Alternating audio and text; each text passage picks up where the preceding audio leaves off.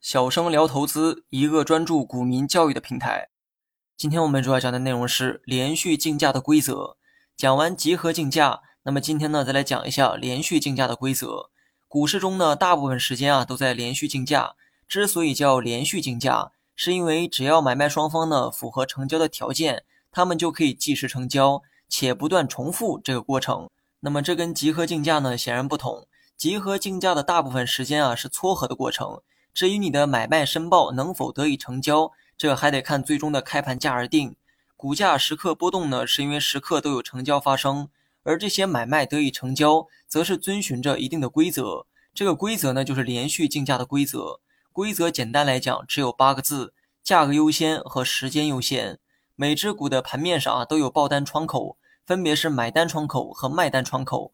买单呢用买一、买二、买三等显示。而卖单呢，则是用卖一、卖二、卖三等等，他们的排列顺序啊，就是等待成交的一个顺序。这跟排队买东西一样，谁排在前面，谁就有可能先买到。你每天挂出的买单或者卖单也会排在里面。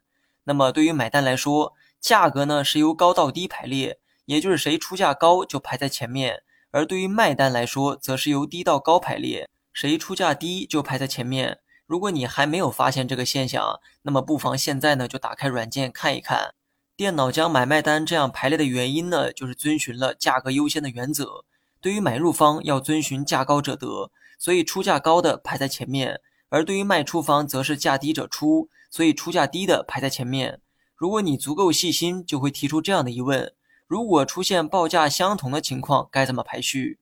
如果是这样，电脑则会按照时间优先的顺序进行排列。也就是价格相同，谁出价早，谁就排在前面。排序之后，就是一个一个成交的过程，也就是将买方和卖方进行成交。而这个过程呢，必须要满足买方报价大于等于卖方报价才得以成交。